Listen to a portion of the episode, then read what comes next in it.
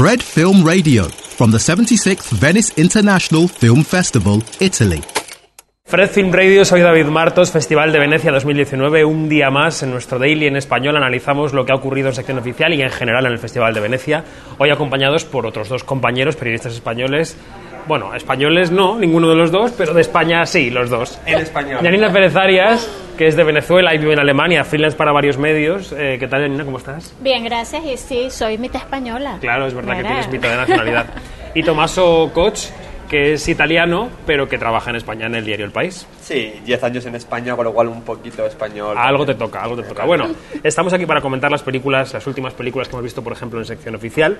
Hay algunas en las que nos sentimos completamente embargados porque no podemos decir nada, aunque algún detalle daremos para los espectadores de Fred. Pero empezamos por la de ayer, por la de ayer por la tarde, Ema, la nueva película de Pablo Larraín, el director chileno, que es una película con Marina de Girolamo, con Gael García Bernal, que ¿cómo definiríais? Porque decía Yanina, por ejemplo, esta mañana, no parece suya. Sí, no parece suya. Yo he seguido la carrera de Larraín bastante, con decir bastante, he visto todas las películas que ha uh-huh. hecho, y esto me parece como que un nuevo capítulo en su trayectoria. No se parece, de verdad no se parece en nada a lo que ha hecho hasta ahora. Y también me sorprende mucho el tema que ha tocado, cómo lo ha tratado, cómo lo ha puesto en escena, bueno, cómo ha sido todo la, digamos, el echar el cuento. Y bueno, y de verdad que es una grata sorpresa. Este, la película se te queda alojada en el cerebro y no, no te, o sea, la repiensas y la repiensas y la repiensas. Y bueno, no cualquiera sé, que te escuche, no sé si es una opinión positiva o negativa o es una mezcla. Es que, mira, es que yo no puedo decir que la película no me gustó. La película m- me impactó. Fíjate que aquí yo no, yo no digo me gustó o no me gustó. Yo digo me impactó. Y me impactó en sentido positivo. Uh-huh. Por todo lo que te estoy contando. Uh-huh. Tommaso. Yo, ante todo, me, yo me quito el sombrero ante ese señor porque por lo que leía hoy, ese señor tenía un rodaje pendiente en Hollywood con Mark Ruffalo y tal, de repente se lo retrasan hasta septiembre, tiene como cuatro semanas y será hiperactivo, me imagino, y dice, ah, pues mira, aprovecho, me voy a Valparaíso y en cuatro semanitas me monto esta película, o sea, no una película cualquiera. Yo reconozco, ayer salí de la proyección, aparte tengo que dar las estrellas para la cosa esta del festival, Y, y, y pensaba, estaba desconcertado, digo, yo no sé cuántas estrellas, no, no sé valorar esto, o sea, pensaba que me había gustado, que no, no sabía. A medida que lo iba pensando me di cuenta de que sí, me había gustado y mucho. Y lo que sobre todo agradezco, me parece una película, quizás de lo que hemos visto hasta ahora, la más atrevida, la más libre y la que crea un universo súper coherente.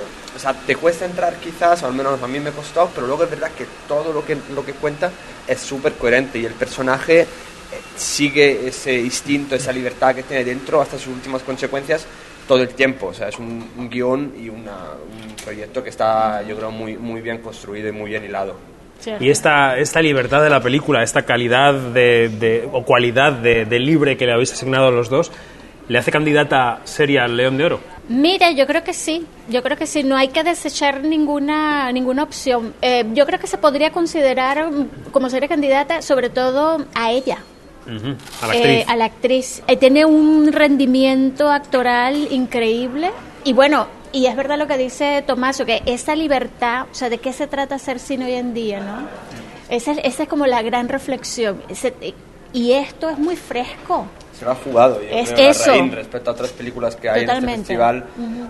Estoy notando, no sé, mis sensaciones un año como de, mu- de muchas películas buenas, pero igual no hay una Roma de momento, mm. digamos. Y para mí, Emma y quizás A Marriage Story son las dos que destacan un poco por encima de una, digamos, de una marea en la que todas son más o menos buenas, hombre, mm. quitando igual The Perfect Candidate y la de Martone, que por el otro lado se, se colocan por debajo, en mi opinión, ¿eh? Cualquiera que conozca la distribución de las películas del festival sabrá que Tommaso ya ha visto Joker y no la ha situado en la cúspide. Pero estamos embargadísimos y no podemos decir Uy. nada. No podemos decir nada. Estamos embargados de emoción. Es verdad Estaba que... repitiéndome hasta, hasta ayer por la noche. No. Es verdad que llevamos un tercio del festival. Es decir, sí. que queda mucho por salir en el bombo de la lotería y puede salir perfectamente una película, una Roma o una obra maestra que nos tenga reservado Alberto Barbera, pero es verdad que hay años que no sale. Hay años que, que, la, que, que los festivales son tienen una, digamos, un nivel bastante parejo entre las películas, que son buenas, son de festival, pero no hay ninguna que sobresalga. Veremos qué ocurre. Bueno, Emma, Pablo Larraín, película latinoamericana, vimos ayer, y claro, esta mañana hemos visto dos películas de las que no podemos dar una opinión, digamos, muy definida, pero podemos hablar sobre el, sobre el tema del que hablan, sobre su pertinencia, ¿de acuerdo? Empecemos por el premio que le han dado a Costa Gavras. Le han dado el premio Glory to the Filmmaker, patrocinado por una marca Jaeger LeCoultre, que no sé pronunciar en francés, que además coincide con un Donostia, ¿no? En San Sebastián. Es un poco el año de Costa Gavras, que está como en gira y va cogiendo premios por todas partes. Costa Gavras adapta un libro de Varoufakis, del exministro griego, que cuenta cómo fue la intervención de Europa en Grecia. Yo no sé si creéis que, que Costa Gavras continúa así con su línea política izquierdista, dando voz a los paladines de la lucha contra los hombres de negro de Europa, ¿no? Le preguntaban a la rueda de prensa si no es extraño que sea un cineasta el que tenga que encargarse de eso, que a mí sí me parece extraño, honestamente. La pregunta iba dirigida, le decían, claro, ¿dónde está la izquierda en Europa? Que claro, sería un tema, como decía justamente Costa Gavras, eso daría para otras cuatro ruedas de prensa. Bueno, en parte sí, yo creo evidentemente es una película que cualquiera de los, cualquier habitante de los P I Cs que, que vea, yo creo que tienen, tienes momentos en los que, claro, te sientes inevitablemente identificado y, y eso los, en el momento, bueno, yo recuerdo ese momento de referéndum en Grecia como una, una indignación feroz uh-huh. que sentías por lo que había ocurrido y claro, la película refleja eso, embargadísimos, pero por dar algún uh-huh. indicio, como tú decías, está basada en un libro de Yanis Varoufakis, con todo lo que eso conlleva, o sea, claro. el, el libro lo escribe él, lo cuenta desde su, desde su perspectiva, que evidentemente es la del un poco del héroe trágico. Uh-huh. Y es una película, seguimos en el terreno de la descripción, de la descripción, diríais que es una película discursiva, muy de conversaciones, muy teatral en ese sentido, o es una película que muestra la acción.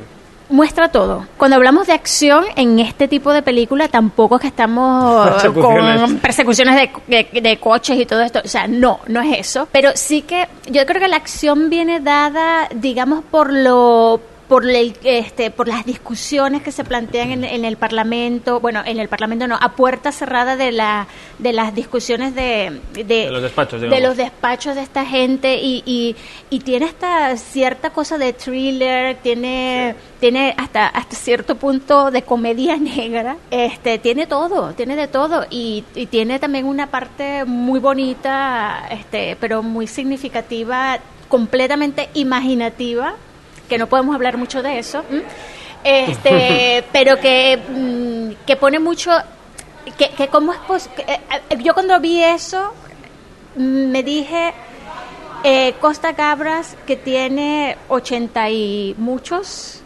este, sigue siendo un tipo en la cabeza dispuesto a jugar con el cine, dispuesto a hacer... Este, de algo que es tan de, de, un, de, una, de un discurso que es bastante clásico a hacer algo completamente libre, y me refiero a esa última secuencia, ¿no? Que cuando la vean se van a acordar de mí. La película se llama Adults, la película se llama Adults in the Room, que no sé si lo habíamos dicho. ¿Y, y qué pensáis de la figura de Costa Gavras? ¿Creéis que, que ha sido suficientemente reconocida, que le llega tarde este reconocimiento? Ha sido un hombre muy, muy combativo, muy crítico, ha hecho un cine interesante, yo creo. eh, ¿qué, ¿qué pensáis de su figura? Tomás, venga, adelante. Ah, bueno. ¿No? Bueno, empieza tú. Pues no lo sé, no sabría qué decirte, la verdad, porque tampoco, a ver, he visto pocas películas mm. de él, no he visto con esta, creo que la tercera, entonces no sabría qué decirte. A mí me sorprende también, como decía Yanina, que, que todavía este hombre sea capaz de hacer mm, este... La vitalidad, cine. ¿No? En, la... Ese, en ese sentido, quizás sí que le llegue un poco tarde de reconocimiento, pero bueno, eh, corona, en el fondo, una, una trayectoria. No sé. Sí, yo creo que no van a ser nunca suficientes los premios para este hombre. eh, bueno, así. La gran rueda de prensa de este, de este día, de este sábado, y estaba pensando qué día es, pues sí, es sábado. Ya vivimos en una vorágine, en una locura digna del Joker, que no es insoportable ya. Pero bueno, es sábado, la gran rueda de prensa del día ha sido la de Joker, la película de Todd Phillips, una película... Claro, cuando veníamos a la muestra decían, la muestra se abandona, o sea, la muestra abraza el cine de superhéroes. Claro. Volvemos a bordear el embargo. No diría yo que esto es cine de superhéroes. Digamos que es la historia de la creación del villano del Joker, ¿no? Del villano de Batman. Dale, dale, Tomás. No, no, no. Lo que quería decir, para añadir respecto a eso, sin el embargo, sí, sí es extraño. Y bueno, y es un logro de Joker, evidentemente, que en, en el festival de cine más antiguo del mundo, yo lo estaba poniendo ahora en la crónica, la película más esperada de este año es una producción de Hollywood... De la, de la némesis de Batman. Luego es verdad que no es una película, pero no deja de ser algo impactante. O sea, si se lo llegan a contar a los fundadores del Festival de Venecia hace no sé cuántos años, hace setenta y seis ediciones, supongo que les hubiese impactado, pero... Bueno, yo creo que esos fundadores no sé si comulgarían con la idea de la película más esperada, sino a lo mejor hicieron esto para que la gente viniera a descubrir cosas, ¿no? También es verdad. O sea que bueno, y, y, y también diría yo que no sé si es una película muy convencional en su en su característica de ser de Hollywood, ¿no? O sea, no es una película de Hollywood al uso, digamos, ¿no? Eso era precisamente lo que iba a comentar, que le pones a esta película a alguien que no tenga ni idea de lo que es ese universo eh, del Batman de D C, y compañía, de los superhéroes, ¿no? Te, y se la va a comer completita y la va a disfrutar completita y no le va a hacer falta ninguna otra referencia, o sea, este me parece... ¿Has dicho disfrutar? Esto es un poco embargo. Ay, espera, perdón.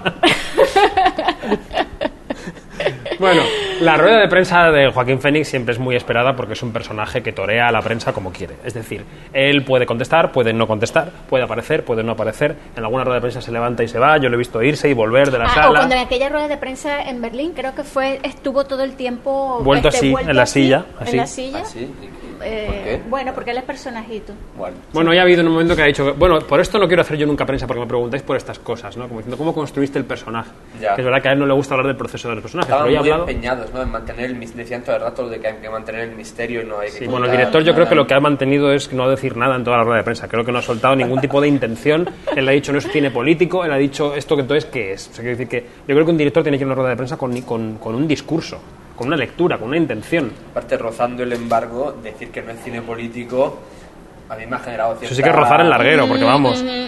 Sí, sí, sí, pero bueno. Yo he notado en el director falta de calado eh, discursivo, ¿no? Falta de un pozo. Y luego Joaquín Phoenix ha estado bastante hablador para lo que él es. Ha hablado del proceso de cómo compone la risa del personaje, embargo, ha dicho que, que lo que le interesaba era la, la luz del personaje y no la sombra. Es verdad que el personaje, digamos, transcurre, hay un viaje hacia la oscuridad, pero que tiene, tiene una parte luminosa a la que intenta agarrarse, uh-huh, y que era la parte que había interesado a Joaquín Phoenix. Y luego, eh, algo ha dicho algo más que no recuerdo ahora mismo, pero bueno, ha sido como dos o tres pinceladas que, que, que, bueno, que nos han dejado ver el Joaquín Phoenix interesante que querríamos ver siempre, ¿no? Ese personaje que torea la prensa. No, no sé. Pero bueno, es, es cierto, o sea, no sé. Pero me extraña mucho que, que digas esto del director porque, por lo general, bueno, a ver, vamos a estar claros. Una rueda de prensa, te puedes encontrar una rueda de prensa... Eh, que lo que te, te dices es como que, por favor, ¿qué hago aquí? Yo a esta hora, dos de la tarde, tendría que estar en mi casa comiendo, ¿no? O sea, te encuentras siempre como que ese ese tipo de ruedas de prensa, pero luego te encuentras otras ruedas de prensa que son súper interesantes y que y de las que puedes sacar muchas cosas y, y no, no digamos entender la película porque esto ya es cuestión de cada uno, sino este da como que da gusto escuchar este cómo ha sido el proceso, lo que lo, las, las cosas con las que se han encontrado los implicados, ¿no? Y me extraña mucho que este director haya dicho eso, o sea, que no se haya tenido, haya dicho eso. Sí, ha dicho eso. Haya tenido con un discurso ha más dicho, o menos armadito, ¿no? Ha reaccionado a preguntas a los periodistas, ha dicho que no se había basado en los Joker anteriores y que este Joker no quiere ver el mundo incendiarse y saltar por los aires, sino que lo que quiere es eh, hacer feliz a la gente, o sea, la, el el lema vital de este Joker es he venido al mundo a esparcir alegría y a hacer todo el mundo feliz. Creo que le ha enseñado su mamá, un payaso, sí.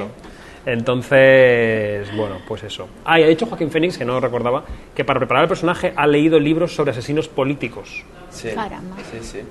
En la misma frase la que decía también, que lo de adelgazar veintitrés kilos, que es lo que se, han, que se ha contado antes de que saliera la película, le llevó casi, o sea, hombre, le ha dicho med...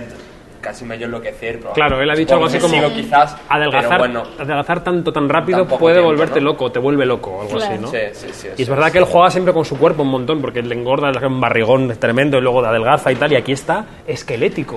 Exactamente. Sí, se le ve toda la espina sí, dorsal. Sí. Y además que este que esa fisonomía es la que se necesita para el personaje. O sea, mm. yo creo que, y además, el, el, el, caso, digamos sí. que el, el lenguaje corporal que tiene, que vamos a estar claros, Joaquín Phoenix es un tipo este, que aunque a él no le gusta hablar mucho de cómo, de cómo mm. ha sido el proceso para cada uno de sus personajes, es un tipo que tiene la capacidad de meterse como, de meterse tanto en la piel de cada uno de sus personajes y hacerlo de él, o sea... Tú pones a este a, a este hombre a, o pones a otro actor a hacer algo que ha hecho Joaquín Phoenix antes y de verdad mejor es que no lo intenten. No, que a priori, no lo intenten. Justo por eso lo veías como un Joker perfecto, ¿no? Es decir, anuncian que él va a hacer uh-huh. Joker y dices, sí. muy buena decisión, sí. clavado, vamos. Y un apunte más, han dicho en la rueda de prensa que han visto muchos musicales, que ah, la música, había que te habían visto cine musical y tal. eh, la música tiene un papel muy importante, de hecho decían que tenían, que a veces rodaban escenas poniendo música real en el rodaje para que estuvieran inspirados, que el compositor había empezado a componer sobre el guión, no ya sobre película hecha. O sea que es un proceso interesante. De, de, de eso sí han hablado, del proceso de hacer la película. De intenciones políticas no han, no han hablado, pero cuando la veáis, queridos amigos y amigas, veréis que corresponde mucho con los tiempos que vivimos. A pesar de que está inspirada, o sea, está ambientada en los primeros ochenta, más o menos, ¿no? En los, sí. en los sí, ochenta, ¿no? Últimos como setenta. Sí, porque se proyecta a tiempos modernos, bueno, incluso antes, igual de... Bueno, claro, la, la descartarían, ¿no? Claro, mm. serían los treinta. Mm. No, bueno, sí. Bueno... Hasta aquí el Daily en Español de este sábado. Gracias, Yanina Pérez Arias. A la orden. Gracias, Tommaso Koch, del de País. Nosotros, eh, yo soy David Martos, seguimos aquí todos los días. Esto ha sido el Daily para Fred de Festival Insider. Fred Film Radio, veinticuatro siete on Fred punto f m and smartphone apps.